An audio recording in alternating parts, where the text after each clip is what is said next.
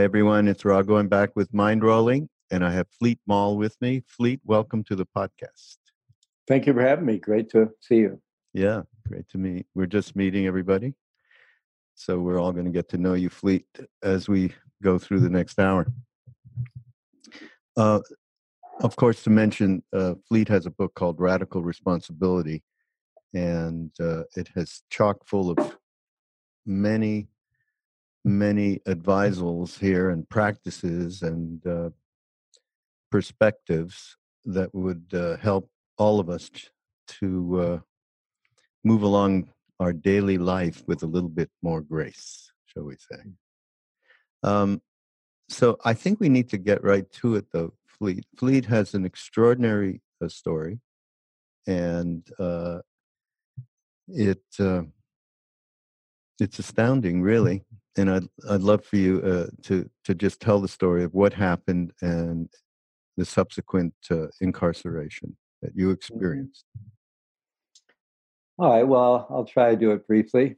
um, I'm one of the baby boomers like yourself that grew up and came of age in the 1960s, and I was kind of a classic angry young man coming out of high school. Graduated from high school in 1968, which was a very tumultuous year in U.S. history, and um, so I just went headlong into the counterculture. And uh, but I was always uh, I was always a spiritual seeker as well. Had really been since I mean, I remember my very early life being very magical, and uh, and then kind of everything went to shades of gray, probably having to do with family problems and starting school and just different things. And maybe that's a normal developmental process, but I wasn't happy about it. I was always trying to find a way to replug into something that felt authentic and real to me. And of course, you know, um, drug, sex, and rock and roll looked like it and felt like it, but had its own baggage and its own shortcomings. And but I continued my seeking and traveling in Latin America and, and you know, a lot of amazing, amazing things, but also getting caught up in in drug abuse and so forth, and a lot of very us versus them thinking and justified, you know, got so I think it was when uh, Richard Nixon was reelected to a second term. I, I was just out of here. I left the country and living as an expat and justified having this outlaw lifestyle. And um, uh, you know, just a lot of internal justifications and, and self medicating around the cognitive dissonance with alcohol and drugs and so forth. And but along with that, there was always a through line of being a spiritual seeker. And I was living high in the mountains in the Andes Mountains in 1974, trying to practice meditation on my own, and uh, having kind of focused on Tibetan Buddhism as my most, you know, where I had the most interest even though I really had been exploring everything. And there weren't a lot of books. So basically, four or five books had been published at that point. And uh, at some point, someone wandered up to my place uh, up in a very remote valley in Peru and brought a copy of Rolling Stone magazine uh, that had a big feature story about their very first summer session at Naropa University which was Trungpa Rinpoche with Ram Dass. And uh, and just something about that completely grabbed me. And when I saw Trungpa Rinpoche's name, I was, it just kind of literally grabbed me by the throat and I knew I had to go there. So eventually I did, and I enrolled at uh, then Naropa Institute, now Naropa University, and earned my master's degree in, in psychology there. It was a Buddhist and Western psychology and psychotherapy training, a, a very intense kind of three year clinical program, actually. Did and you with an extensive internship. Did, mm-hmm. Just wondering, did you go? Did you attend that first Naropa session with uh, Ram Dass Trungpa? No, I was in Peru at the time. Uh-huh. I, I, I, had many friends who did, but I was in Peru, so I read about it in Rolling Stone magazine, and uh, they, it found me way in the remote uh, mountains of Peru. So anyway, I, I managed to get up there uh, the following spring and check it out, and decided I want a program I wanted to do. And along the way, my son was born. Uh, his mom was from Peru, and and uh, I finally enrolled and at any rate, in that way, I got very involved with uh, becoming a student of Chogyam Trungpa Rinpoche and really deepening in my path as well as continuing my education. But I still had this shadow life going on, both in terms of my own drug abuse and in terms of financing my lifestyle through periodic drug smuggling, which I kept a secret from others and from my teacher and everyone else. And anyway, that program actually landed me in prison and with a, a 14 year uh, federally funded sabbatical of sorts. That's one way to put it. yeah. Oh man. But I went in with a lot of skills. You know, I've been trained as a, a, meditation teacher. I had a master's degree in uh, really kind of a clinical program in psychotherapy, and uh, you know, there's a lot of experience and a lot of skills. So uh, even though prison is an incredibly debilitating per- situation for most people, most people come out worse than they went in. For me, I was able to turn it into a very transformational journey for myself. And that is all on its own an amazing accomplishment. And obviously, karmas uh, were some good some scars, as they say. so, but not only were you there, and I'd, I'd like you to just say a little bit more of that because you know this is of course in the extreme the kinds of experiences one has in, in such a place uh, mm-hmm. but they do mirror our day-to-day lives. And um, and i know that you got a sentence a much longer sentence though although you you spent 14 15 years whatever right? You got a 30 mm. year sentence. Originally 30 year no parole sentence. I was sentenced under the so-called kingpin statute. I, if i had been a kingpin i'd probably have money stashed in switzerland that i don't. Been, yeah. been out, out for 20 years trying to make a buck every day so uh, like everybody else so um but uh but anyway i was the one that wouldn't testify against anybody so i became the designated target. And uh and i was sentenced fortunately before 1987 under the, what's called the old law in the federal system. And so at that time even there was parole which later they got rid of but my sentence was a no parole sentence, and I was convicted of that and given. I had an aggregate sentence. Was there were five counts, and they all added up to thirty years. And so uh, it took me a while till I, when I got sentenced, I was 35. The paper said I'd be 65 before I had any chance of release, and that's what I thought the deal was. And I, I, I was actually in prison for a while. It took me a while to figure out how the system worked, and I realized that with good time, on the 30 years, if I stayed out of trouble, I would serve about 18 and a half.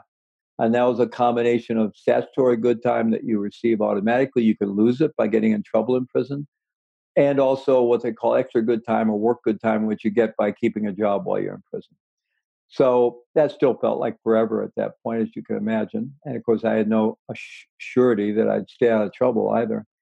Um, at any rate, my appeal took about three years to go through the courts and on appeal, they knocked off one count, a conspiracy count, which uh, is there to confuse the jury about the CCE because that's just a more elaborate conspiracy count. And uh, it really should throw out the conviction and you should get a new trial, but they don't. They just drop that. And so, anyway, that reduced it to 25, which was a relief. Uh, that meant I'd serve 14 and a half if I stayed out of trouble, which still felt like forever at that point. Um, but yeah, so that's what I I did end up serving the 14 years inside, and then the the six months in a halfway house and on house arrest. But the the most painful thing about all of that, even though you know, prison is is um, um, it's a very dark place in so many different ways. But it was really uh, that my son was nine years old when I got locked up, and the realization that I was leaving him without a dad, that he was going to grow up without a dad, and having to face all the incredible selfish decisions I've been making for so long and justifying for so long of putting him at risk, putting his mom at risk, and and his life at risk. And uh, so I was devastated by that. I was devastated by what I how I'd let down my community and my teacher and my family. I was devastated by what I'd done to myself, but more than anything about what I'd done to my son. And I just became radically dedicated to get any negativity out of my life and to try to do something with my time there to leave a better legacy for my son than just his dad went to prison or even maybe his dad died in prison. So I, I was really practicing like my hair was on fire and I was radically motivated to just find some way to add value to that place where I was living. Mm. Yeah, that's amazing. That part of the the karma of having a child. Mm-hmm.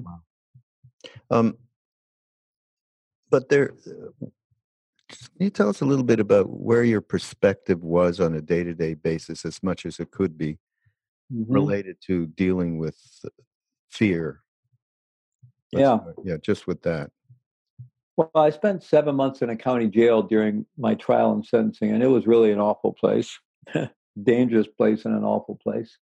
Claustrophobic, noisy, crazy. I, I barely slept for seven months. I was in a pretty disturbed state. And I was experiencing a lot of fear. And of course, hearing constant war stories in a county jail about prison. And I'd see my share of prison movies. And so I'm having nightmares about being attacked, nightmares about being raped. and uh, felt a lot of fear. When I actually got to the federal prison where I did my time, and I went through a couple of them in transit that were really rough looking places, but where I ended up was the U.S. Medical Center for Federal Prisoners, which is in Springfield, Missouri, and it's the maximum security federal prison hospital. There's three or four or five hospitals in the federal prison system. This one is the maximum security one. So the patients that are brought there, both medical and psychiatric, come from the federal penitentiaries like Lewisburg and Leavenworth and Atlanta and Lompoc and others. So uh, I was in the general population there, which is generally medium security. So either people were sentenced there at a medium security level, or people have worked their way down out of the penitentiary down to this place by good behavior, and they're finishing out their time in this place. It was still, it was definitely a maximum security prison, and it was a very rough place. It wasn't as rough as being in some place like Leavenworth, but it was rough enough. And uh, but still, getting there after the county jail was a big relief. There were 10 buildings, so they're all connected to these walkways. or outdoor yards where you could go out and run and walk. Uh, activities, you could get a job. There was a, a, weight room. There were there were things to do, you know, compared to being locked in a little county jail, hellhole of a place. So, so that was a big relief. But also, what I immediately became aware of and as you can imagine, I was pretty absorbed in the drama of my own situation at that point, having just been sentenced to 30 years with no parole and thinking that meant 30 years. But when I got there, and I was just surrounded by this world of suffering, you know, I just saw men being wheeled around in wheelchairs, emaciated from cancer and AIDS, uh, men who were blind being guided around, you know, with a walking with a, uh, you know, the typical cane situation or being guided around men who were paraplegics and quadriplegics in prison. And then men in the psychiatric wing, many over medicated. You'd see them one day okay, and the next day they're talking to the trees and talking to themselves or doing the Thorazine two step. And I mean, it was just a world of such hellacious suffering. And um, so that kind of just shook me out of my own drama. And fortunately, the influence of my teacher, Trungpa Rinpoche, and really my family upbringing and a lot of influences I just realized, okay, I'm here. I got to find some way to show up and serve in this place. And I just became very motivated to do that. I mean, I could have found a little job, you know, being an orderly somewhere that would have taken like an hour a day to do and just spent all the time in my bunk, maybe reading books or writing a great American novel or just kind of done that. But I was just compelled to show up. So I got a job in the school teaching. That was my job for 14 years. I was a school teacher, nine to five, Monday through uh, nine to four, Monday through Friday and uh, helping um, men who couldn't read learn to read, uh, helping men get their GED in Spanish and English, teaching ESL. That was my day job, helping men who were doing college, correspondent college classes, tutoring them, that kind of thing. And I was, uh, I had an education, I was bilingual, so it was easy for me to get a job in a school. So that was my day job. And, um, you know, I also, once I got there, I realized that any thing I was going to be able to do in a positive there where it was going to come out of my practice. My practice had to be first. So initially, I was in these very large dorms, 28 man dorms up on a top bunk. Uh, worked my way down to 24 man dorms, 18 man dorms, 12 man, like that, and extremely noisy, chaotic places, especially at night. And uh, but I would sit up on the top bunk. I would keep the top bunk, even though you know it's preferential to get to the lower bunk because you could sit up there without people noticing you so much and there was clearance to sit and meditate. Then I found I could clear out the trash closets at the entryway to these dorms and I'd take a chair in there and sit for hours. And even though in the summertime it was like a sauna, I'd just be pouring in sweat. But I was just, you know, I was practicing a couple hours every day during the week and, and practicing three, four, five hours at times on weekends. And I was just determined to do that. And the other part I realized that what had really been missing from my life, I think like a lot of us in the 60s and 70s, what had drawn us to Eastern religion and that kind of spirituality, been the awareness and the mind stuff, right? And of course, a lot of us were involved with the psychedelics and all the rest of it as well. I certainly was. But I had given short shrift to the ethical part of the Buddhist tradition and the precepts. And even though I'd taken temporary precepts for summary teaching programs, I really had not embraced that. And I realized now that was really what was missing. And I decided to completely build my life there in prison grounded in the in the precepts. And I actually had the opportunity to formally take precepts with Trungpa Rinpoche when he came a few years later to do some empowerments for me. So my life was focused around service and practice and study. Uh, at nine o'clock, we had to go back to our unit, and we were locked down and counted. And I would study for a couple hours every night, and then once the lights were out, I'd sit and practice for two or three hours. And I didn't sleep much then. I only needed to sleep four or five hours a night back then. And then I'd get up early in the morning and practice. And uh, uh, before before it got light, and uh, I was you know I was just driven. I was just driven. You know, I was devastated. Driven.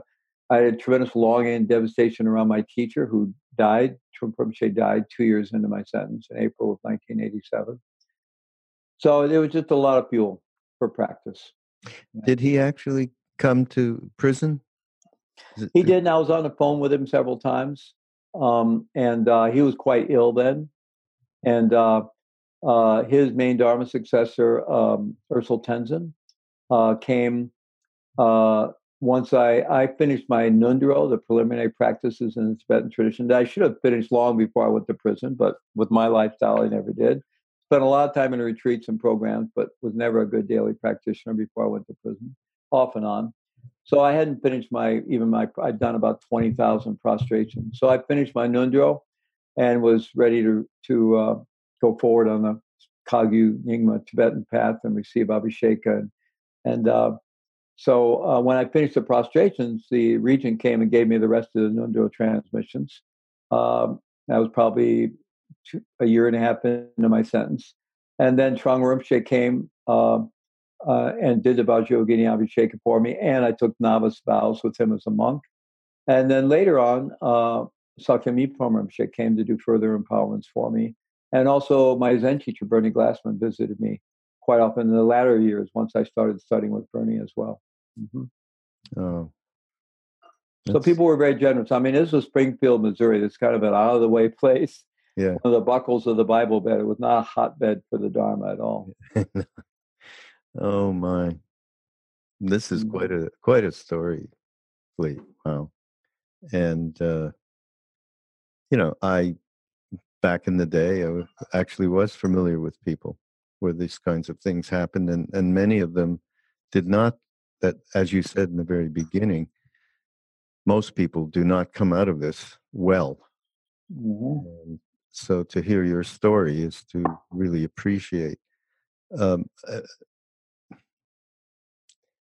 I mean, there are so many conditions that make up, in my mind, that make up a person being able to turn something like this in a way that maybe most people don't.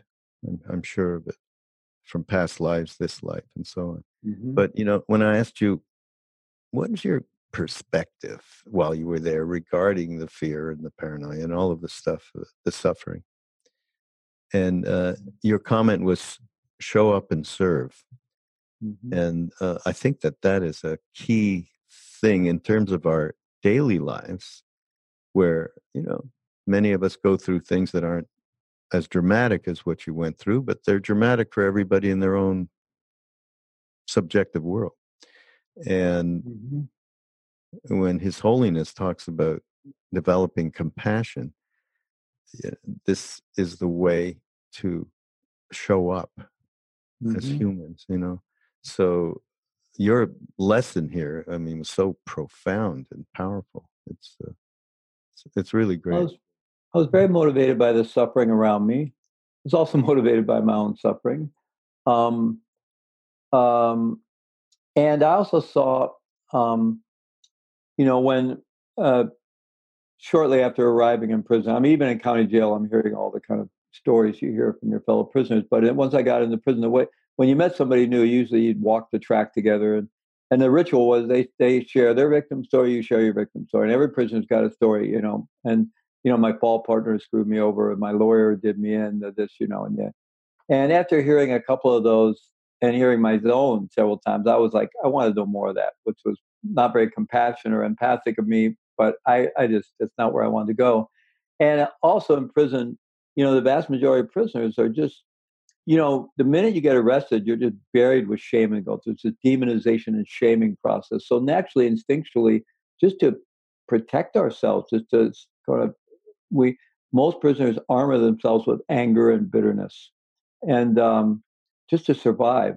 And so, all you got to do is just ask somebody right the right question. Out comes all this anger and victim narrative and so forth, and bitterness. And and I just that's not I didn't want to end up that way. I didn't want to come out of prison an angry, bitter person. And I didn't want to live that way while I was there. And I realized, and this really became the roots of this radical responsibility model that I've recently released a book of finally, is that I realized that the only way out or through for me was to just embrace 100% or 200% responsibility for having got myself into that situation. And I certainly, you know, I earned my way there. Now, there was a lot of people contributed to me ending up being targeted and getting the kind of sentence I did. And I, I had all kinds of people I could blame, fault partners, and the government cheated in every possible way in my prosecution, all that. I could have focused on all that. I just decided to put all that over there and say, I got myself here. And the only way I'm really going to transform and get through this is just to radically own the whole thing, right? So that became a guiding force. And that was really in alignment with my Dharma training and with especially the precepts practice and the monastic practice. And so that that became part of it. And you know, I also like I've always liked Ken Ken Wilber's work has been a big influence for me, and I love his his simple depiction of wake up, grow up, clean up, and show up. Right. So you know, I was doing all of that. I I knew I had substance abuse issues. I immediately got involved in the twelve step programs there. We had a great AANA group, great outside sponsors coming in. So I was a, an anchor for that group for 14 years. I started teaching uh, mindfulness in the uh, uh, in the chapel. So we had a twice a week Buddhist meditation group in the prison chapel that I sourced. Uh, because of the tremendous suffering there, another inmate and I started the first hospice program in a prison anywhere, a couple, two, three years into it, and trained other people, and it became a national model. I started a national organization while I was in there. Now there's hospice programs in about 75 or 80 prisons in this country. And and so I spend most of my free time up in the hospital wards, and I hate hospitals, actually, quite frankly. But I spent my time up there in hospital caring for men who were dying of AIDS and cancer. This was the height of the AIDS epidemic, right? And they were bringing all the AIDS patients from the whole federal system to this place, and they were dying in horrific conditions. Um, this was before the protease inhibitors, and people got every opportunistic infection you could imagine. And, and that was incredibly transformative work to enter into another's life and to earn their trust and and realizing there, but for the grace of whatever, go go you, obviously. And some of our patients were younger than us, some were older, some were the same age. Actually, I knew very well I could have AIDS. I've been very promiscuous. Um, I've been an IV drug user, and I had not been tested yet. And I remember I was there with one of my patients, Lyle, and uh, we became really, really close friends. And it was really a, a tough learning experience for me because Lyle was amazing. He he was interested in meditation. He'd never formally joined any lineage, but he was always interested and he was practicing. And he got to know me in the group. He was there for treatment, was kind of okay. Then they sent him back to another prison. And when he came back, he was frail and really in his death process. And he lasted another nine months. And I was with him every day. And incredibly beautiful man who never complained, was very kind to the staff, the nursing staff, but was just heartbroken. He had a son the same age as mine on the outside. He also had a daughter about a year younger. And of course, as he would sit there and talk about his son, you can imagine what I'm going through. We've both been pilots. We've both been IV drug users. We had a lot, of, lot in common. And, um, you know, going through that journey with him and, and being able to hold space for him and, and realize that my job was to show up for him. And, uh, and you know, uh, he would he would go back and forth between between the sweats and the shakes and the shivers and at every opportunity. There's tremendous suffering. And so that work was incredibly transforming because, you know, you knew it could be you. And at that point, I still had not been tested for AIDS. And eventually I did go get tested in prison. And fortunately, I, I, I was not HIV positive. Um, turns out I was Hep C positive, which I still am, but they think it's a false uh, they think it's a false positive because it's been for a long time. But a lot of people were dying of, of Hep C while I was in prison. In fact, one of my other Buddhist patients uh, died of Hep C.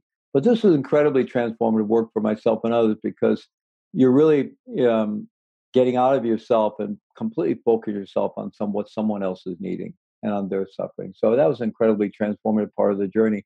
So all these things I was helping me grow up. I mean, getting locked up really woke me up in a way that I had been not quite woken up before.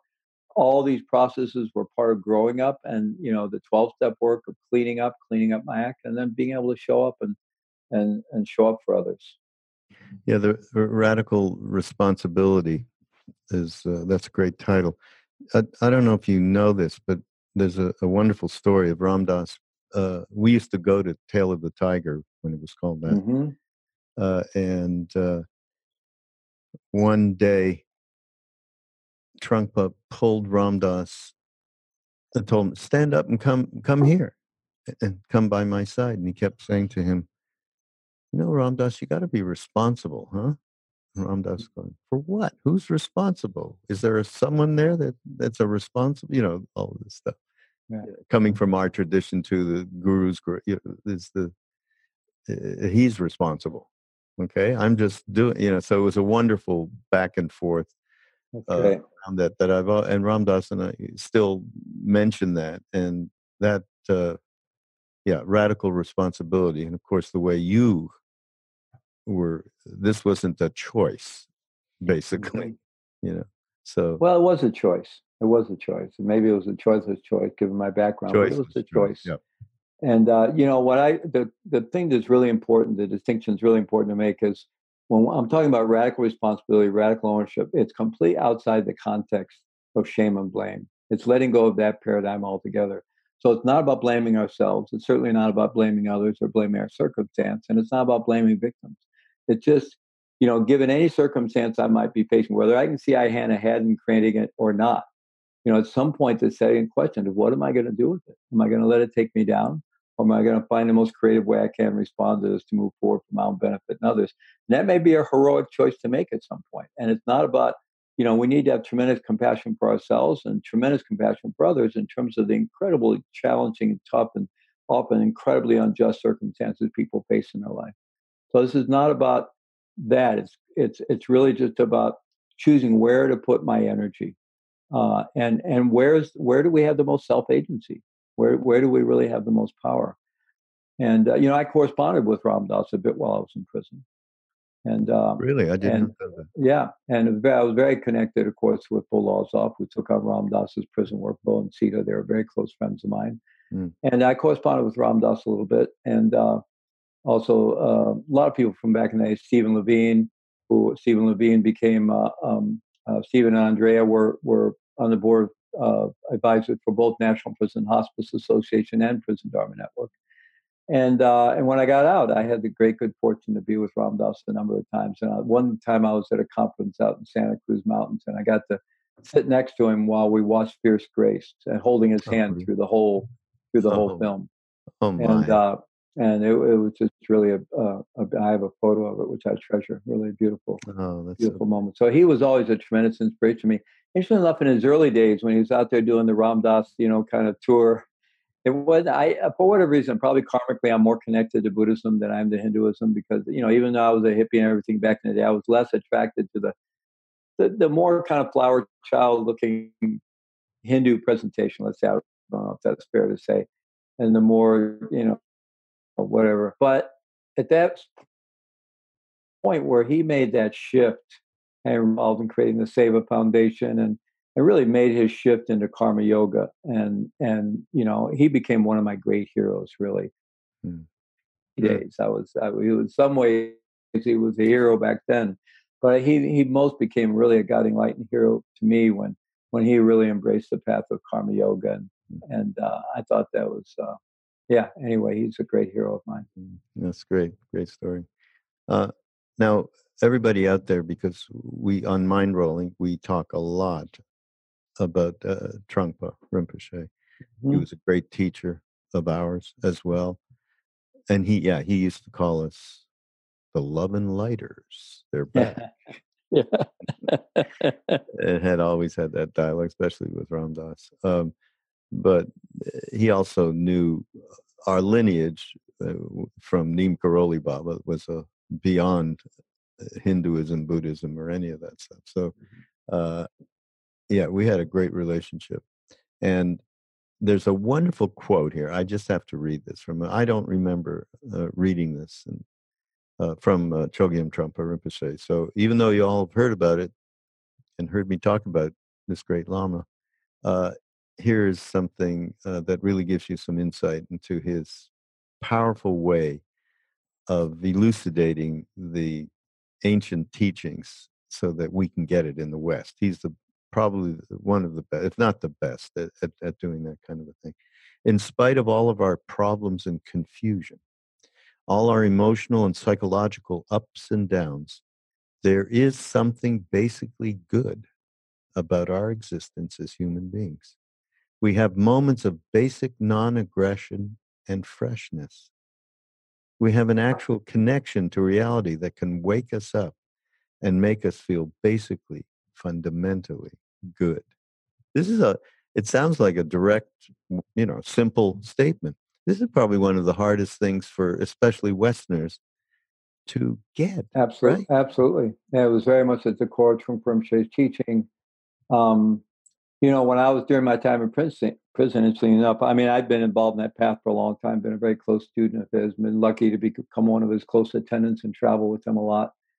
And uh, so I always, you know, I very much wanted to believe in basic goodness, and and probably to some extent I did, uh, my own and others. And uh, but I was born in Missouri, you know, and I had good, rational, skeptical education in Missouri, the show me state. You know, I was be a classic doubting Thomas type, and so in prison, you know, there were a lot of characters, both among my fellow prisoners and and the correctional officers, who you kind of wondered, you know, and so I had this uh, ongoing sort of research project of tracking kind of individuals who I thought I wondered if they really did have basic goodness or any redeeming uh, virtue at all. And every time I thought I finally had my man, this was a male prisoner. Most of the staff were male, not all of them, but most of the guards were you know, every time I thought, okay, I've, I've got them. You know, here's here's a human being who there's no way they have basic goodness. They would inevitably show their heart to me in some way. Inevitably, it happened every single time. Some of the most, you know, bitter, negative, hate-filled guards. You know, at some point when I thought I'd finally, you know, they would somehow reveal their vulnerability and their heart in some way, and I finally gave up the project. So today I have a deep deep experiential faith in my own innate goodness, the innate goodness of all beings, and, and the innate goodness of society, really human society. That, you know, with all our problems, even with all the, you know, everything we want to rail against, whether it's governments or the banks or corporations or whoever it is we want to pick on, you know, it all came out of human beings just coming together and figure out how do we do this? How do we organize? How do we organize ourselves? How do we distribute resources? How do we take care? And of course, greed and different things set in, and institutions take over and they get fear based but it all comes out of a natural human impulse. And, and when you look at human beings all over the world, what do they 99% of them get up and do every day? They get up and take care of themselves their kids their families. We queue up at the well or at the store. We drive on the right side of the road. We're naturally very partnering and cooperative unless fear sets in. Of course when fear sets in then other things can arise. But if we can you know if we can find ways to be resilient create resilient communities and and and create you know lower the fear levels within humanity you naturally get uh, very kind and loving and compassionate and cooperative behaviors that's i i i love that and uh, as you were of course saying these words i had this image come in my head and when we talk and there is that beautiful little section you talk about the guards and mm-hmm. thought there was no possibility of any humanity and then suddenly as you just said boy out of the blue, which, boy, that's living proof. All right. Now I'm someone who goes to Auschwitz every year. I've been going there for 20 years, every year, and with the Zen peacemakers. Right, and we do our retreat every November, and I and I've done two bearing witness retreats from Rwanda and trained genocide survivors there. So, you know, I have, and I go in and out of prisons all over the world all the time in maximum security prisons. So, you know, I really believe in, in looking right into um, the most hellish aspects of our humanity. But I, I really see the violence as uh, not not as uh, innate to our humanity, but for me, it's more like a, a virus that we just circulate around within a fear-based virus that we circulate around within humanity, and it's perpetuated by acts of violence and and so forth. And and I feel like if we really want a more peaceful and less violent world, we need to drain the swamp um, and have more and more children grow up without shame, to find ways to educate and enculturate our children without shame and coercion, to prevent all the abuse and acts of abuse and neglect and violence that we can, so that we have more and more people who are more and more resilient. And uh, and you know it's it's doable, but we have to be proactive about it. Otherwise, to think that the world is ever going to be more peaceful and less violent is kind of wishful thinking. Yeah, but again, that doesn't mean it's in human nature. It's just we're both set up. You know, the, uh, what's job one for any species? Survival, of course. So our our neurobiology is set up to pay more attention to threat. Our long term memory is mostly full of negativity because of that. But we're also hardwired for altruistic behavior. We get all kinds of neurological payoffs for altruistic behavior. And if we consciously focus on cultivating the positive in our life and opening our hearts, we can actually change our brain and we can become very resilient and much more have much more of a default propensity to gentleness and kindness and compassion and so forth.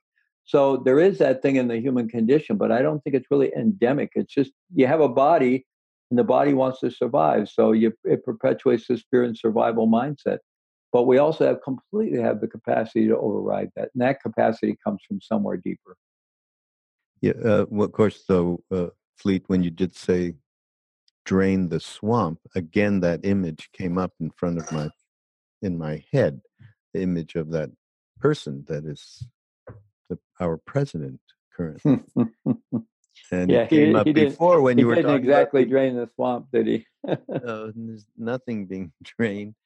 Uh, there's the hungry ghost thing going on with him big time, but uh, and also it came up when you were talking about the prison guard that eventually there was something that you directly experienced that showed real humanity and as his holiness said we all want the same thing. Yeah we all want to be safe secure and happy right? I mean it's pretty easy it's pretty easy to see uh, uh, mr trump's uh, president trump's humanity. Um, you know i mean i think easy I think, he, rel- I think he's a relatively confused individual. I think he's probably pretty wounded from his childhood i suspect.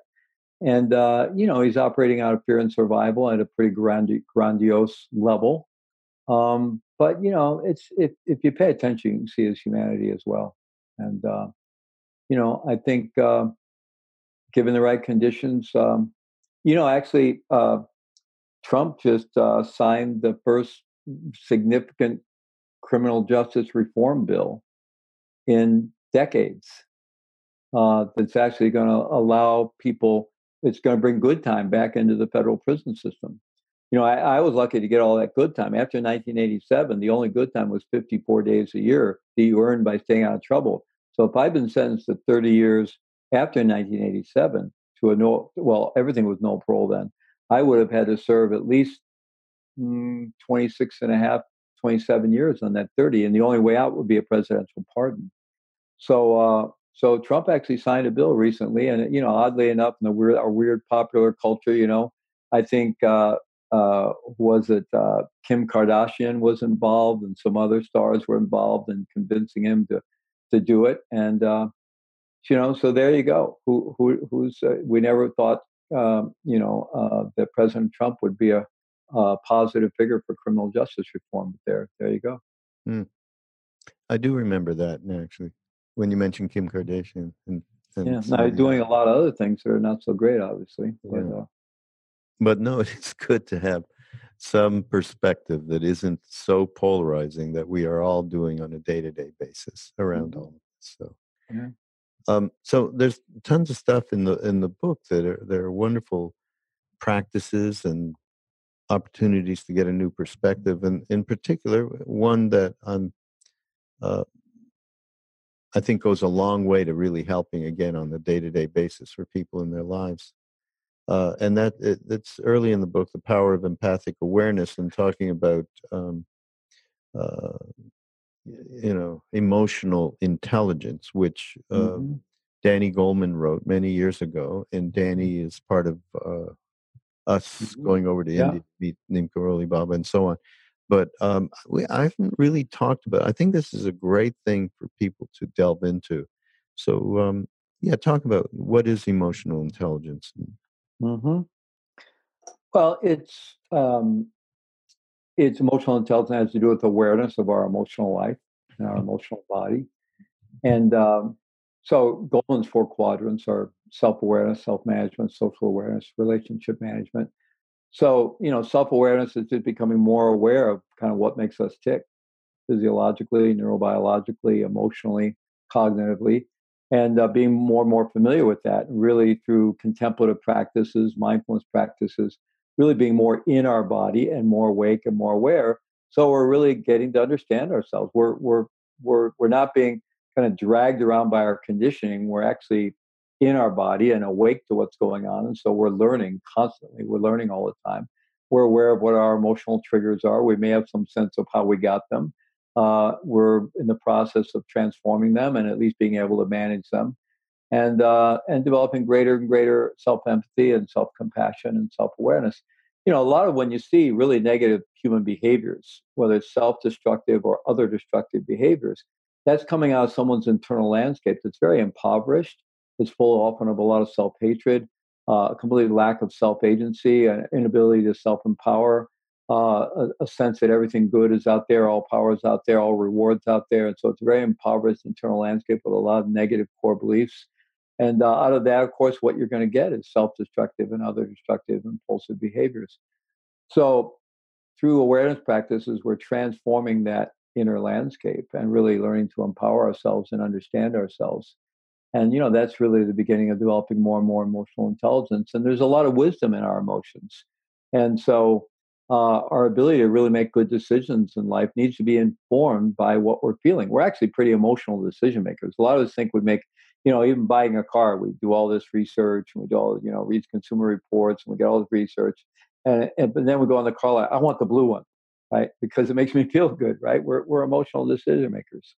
And so being able to understand our own emotions and the feelings of others and having a general, a genuine, compassionate interest in, in what we're feeling and needing, what others are feeling and needing, right?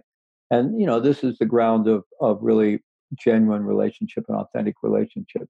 So in the first part of the book, I really I start with a chapter on basic goodness, right? Getting across this idea that there's nothing fundamentally wrong with us. We're not broken. We don't need fixing. And there is a deep reservoir of innate confidence we can tap into in the depth of our being. And then the mindfulness practices is a vehicle for doing that, and also a vehicle for just being in the driver's seat of our own life.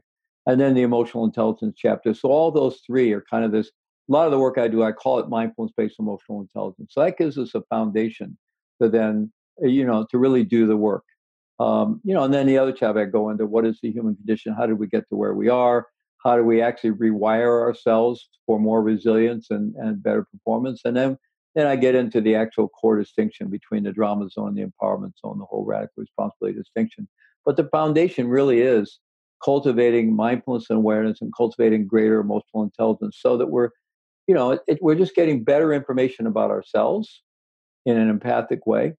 And so we're able to act more intelligent with, with ourselves. We're getting better, more and better data about the world around us in an empathic way. So we're able to interact with the world more skillfully. So we just naturally interact with ourselves and the world around us more compassionately, more empathically, more skillfully because we're getting the right data.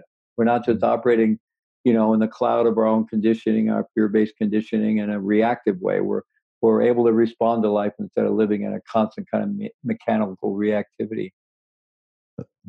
There's also this uh, social awareness, uh, and there's uh, something you say about um, which is focused on developing a number of of competencies related to others mm-hmm. empathy mm-hmm. caring organizational awareness and having a service mm-hmm. orientation mm-hmm. which goes back to show up and serve and so this is highly important as far as I'm concerned. I, I really got my emotional intelligence training in prison in a big way. I mean, I wasn't the most emotionally unintelligent person before I went to prison. I just had some blind sides and shadows, obviously, that I was dealing with, but I'd done a lot of work. But still, in prison, it was a whole major, another, a whole nother realm of growth, really, in a dramatic way. And you know, you mentioned about the fear before. So, you know, in in a prison, there's there's a major beef, conflict, violent incidents just waiting around every corner all the time. I lived on a floor designed for 50 human beings, and we had 185 men, no air conditioning. And there was just stuff going down all the time. And, you know, I I ended up in about six, I'd say about six potentially violent encounters in 14 years. And that's not bad. Unfortunately, I was able to get through them all without getting killed or hurting somebody else. Um, but uh, you know there were times when I actually had to confront the situation, and um, but I probably avoided ten thousand situations, you know, just by being aware and learning how to carry myself in prison, to not carry myself belligerently, which attracts you know uh, challengers, and not carry myself weakly or passively, which attracts predators, but to be in relationship with the pace and, and be in, and really tune into others. What is going on with others? And of course, learning to be a hospice caregiver, learning how to get things done in an environment which was a maximum security prison where the answer to everything is no. And you know, resistance is completely futile. You try to buck the system, you're back in the in the uh, um, psych ward in four point restraints on a concrete bunk, getting hosed down at night, pumped full of Haldol or Thorazine, literally. So, how do you get something done in that kind of environment? Well, you have to get in relationship with people. And, you know, everybody's got a relational human being button somewhere. You just have to find it, right? And so, you know, I really learned uh, that social awareness was key to just staying alive, but also became the key to actually being able to do positive things in that world and get things done and create new programs and and and so forth. So yeah, it's it's I think it's a really I mean it's it's key to our life. We're social beings, right? We're social beings. Yeah, exactly. What there's this thing later on, uh am, amygdala hijack. I don't even mm-hmm. know if I mm-hmm. can say that right. Amygdala. Amygdala. And mm-hmm. it's it coined by Danny. Yeah. Uh, refers to a sudden emotional flooding that is disproportionate to the actual stimulus. This sounds mm-hmm. extraordinarily familiar in my own. Yeah, I think it is for most of us. yeah. Yeah, we get triggered and we go right down the rabbit hole because what's getting triggered are past experiences, usually childhood stuff, and it's pretty hardwired into us. And you know, the bottom falls out, and we're just in this complete fear and survival-based reaction. And the reptilian brain, the avoidance mechanism is taking over. And to that extent, our executive function and neocortex is being disengaged. and there's this emotional flooding. And the, the brain is saying, I'm going to die, I'm going to die. And we don't have access to our rational decision making capacity. And so we tend to do and say things that are not so smart. And so the key there is to get ourselves untriggered, to get regain access to the rest of our brain. Uh, you know, so we need to learn all kinds of state shifting techniques, like just counting to 10, right? The age old count, count to 10 or count to 100 when you're really angry, or jaw breathing, or belly breathing, diaphragmatic breathing, or just anything we can do that releases the grip of the reptilian brain, that fight or flight survival mechanism, regain access to the rest of our brain and we're okay, what's actually going on here? What, what am I feeling? What am I needing? What can I do? What's the best way to respond to this for myself and others? And uh, that just takes practice, but it's but it's very doable. Yeah. Um, we don't have much time left, but I I did want to point to something that's dear to our tradition, dear to me, which is really the heart mind, mm-hmm. and the way in which the practicality of the combination of of these of wisdom and just opening in a way to true self and o- not avoiding pain that def- definitively goes on when you get into that kind of opening process. Mm-hmm. And um, in this thing you call it cultivating the pro-social qualities of the heart mind. And I, there, there's you got a wonderful quote here from His Holiness, and it goes back to what we were talking about before. And uh, he says, From my own limited experience, I have found that the greatest degree of inner tranquility comes from the development of love and compassion. Ultimately, the reason why love and compassion bring the greatest happiness is simply that our nature cherishes, cherishes them above all else. The need for love lies at the very foundation of human existence.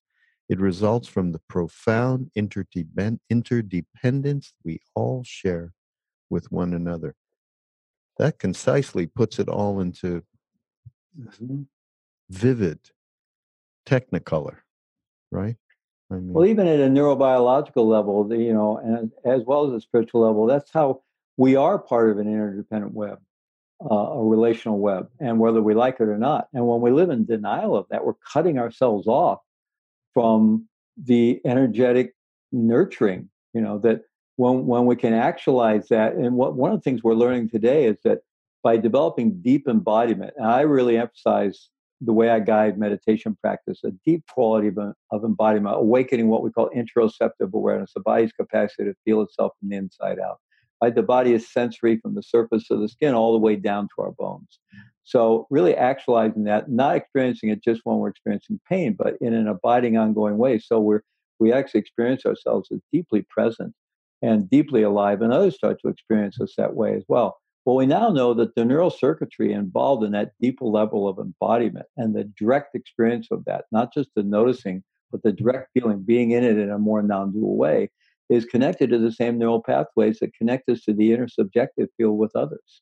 So we actualize ourselves as part of this interdependent web of humanity.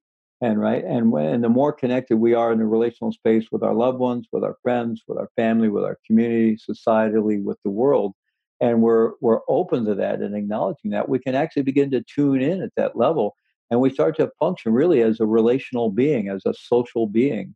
And there's oceans of energy available to us, oceans of resilience, oceans of wisdom. But when we get cut off into this myth of being a skin encapsulated being here in my separate little self, we're cutting ourselves off from this ocean of wisdom, compassion, resilience, and love. You know, the experience that you went through and the way in which it formed you through those years and now and is uh, is is very powerful uh, example of the reality uh, that doing the practice showing up and serving and doing the practice the it is true everybody. We can move into a perspective that is not caught in our little selves and uh, and we can be um, full of uh, equanimity, full of inspiration, full of uh, what we as human beings, you know, in, in the part in the book, and we are, as Trungpa said, we are pristinely good. And mm-hmm. for us to be able to turn that around, to really understand that, and compassion for oneself really maybe is the beginning of that. Uh, you are showing this fleet in a way that's undeniable because of uh, the experience that you had. So it's really quite wonderful. I really appreciate um, you writing this book and uh, and and really give, giving uh, a, a, real definition to that word, that term, responsibility. So well, I stumbled in, stumbled into the right place at the right time, I guess. And uh, you know, my my Trungpa Rinpoche was a master of analogies and metaphors for uh, meditation, and one of them that he used was strong back, soft front. And strong back is is the work we do to wake up and grow up and clean up and stand on our own two feet and have integrity and equanimity and uh, to be deeply rooted and to show up right. And then soft front is that tender heart, that tender, vulnerable heart. That's our relational being, right? So sometimes I think of that idea of Indra's net, you know, where we're we're all nodes on this net, where you know the information moves around. Every pearl or jewel on the net has all. So I often think that our job is to be a really good node on that net. So you know what to add more value to the net than we are taking from it. And then so we have to take care of ourselves. We have to take care of ourselves to be a good node, and that's kind of the the work of uh, of uh, strong back, and then and opening to that, and really participating, and realizing that our even our sense of self. We think our sense of self is here. It's, you know, if you ever experience a deep loss, you quickly realize your sense of self is not limited to you, because your sense of self exists in your relational field. And when we have a critical loss, and I've had several, your sense of self takes a long time to reorder itself, which is what we call the grieving process. So we actually live in the relational field whether we know it or not. And by embracing that, we can actually be a lot happier.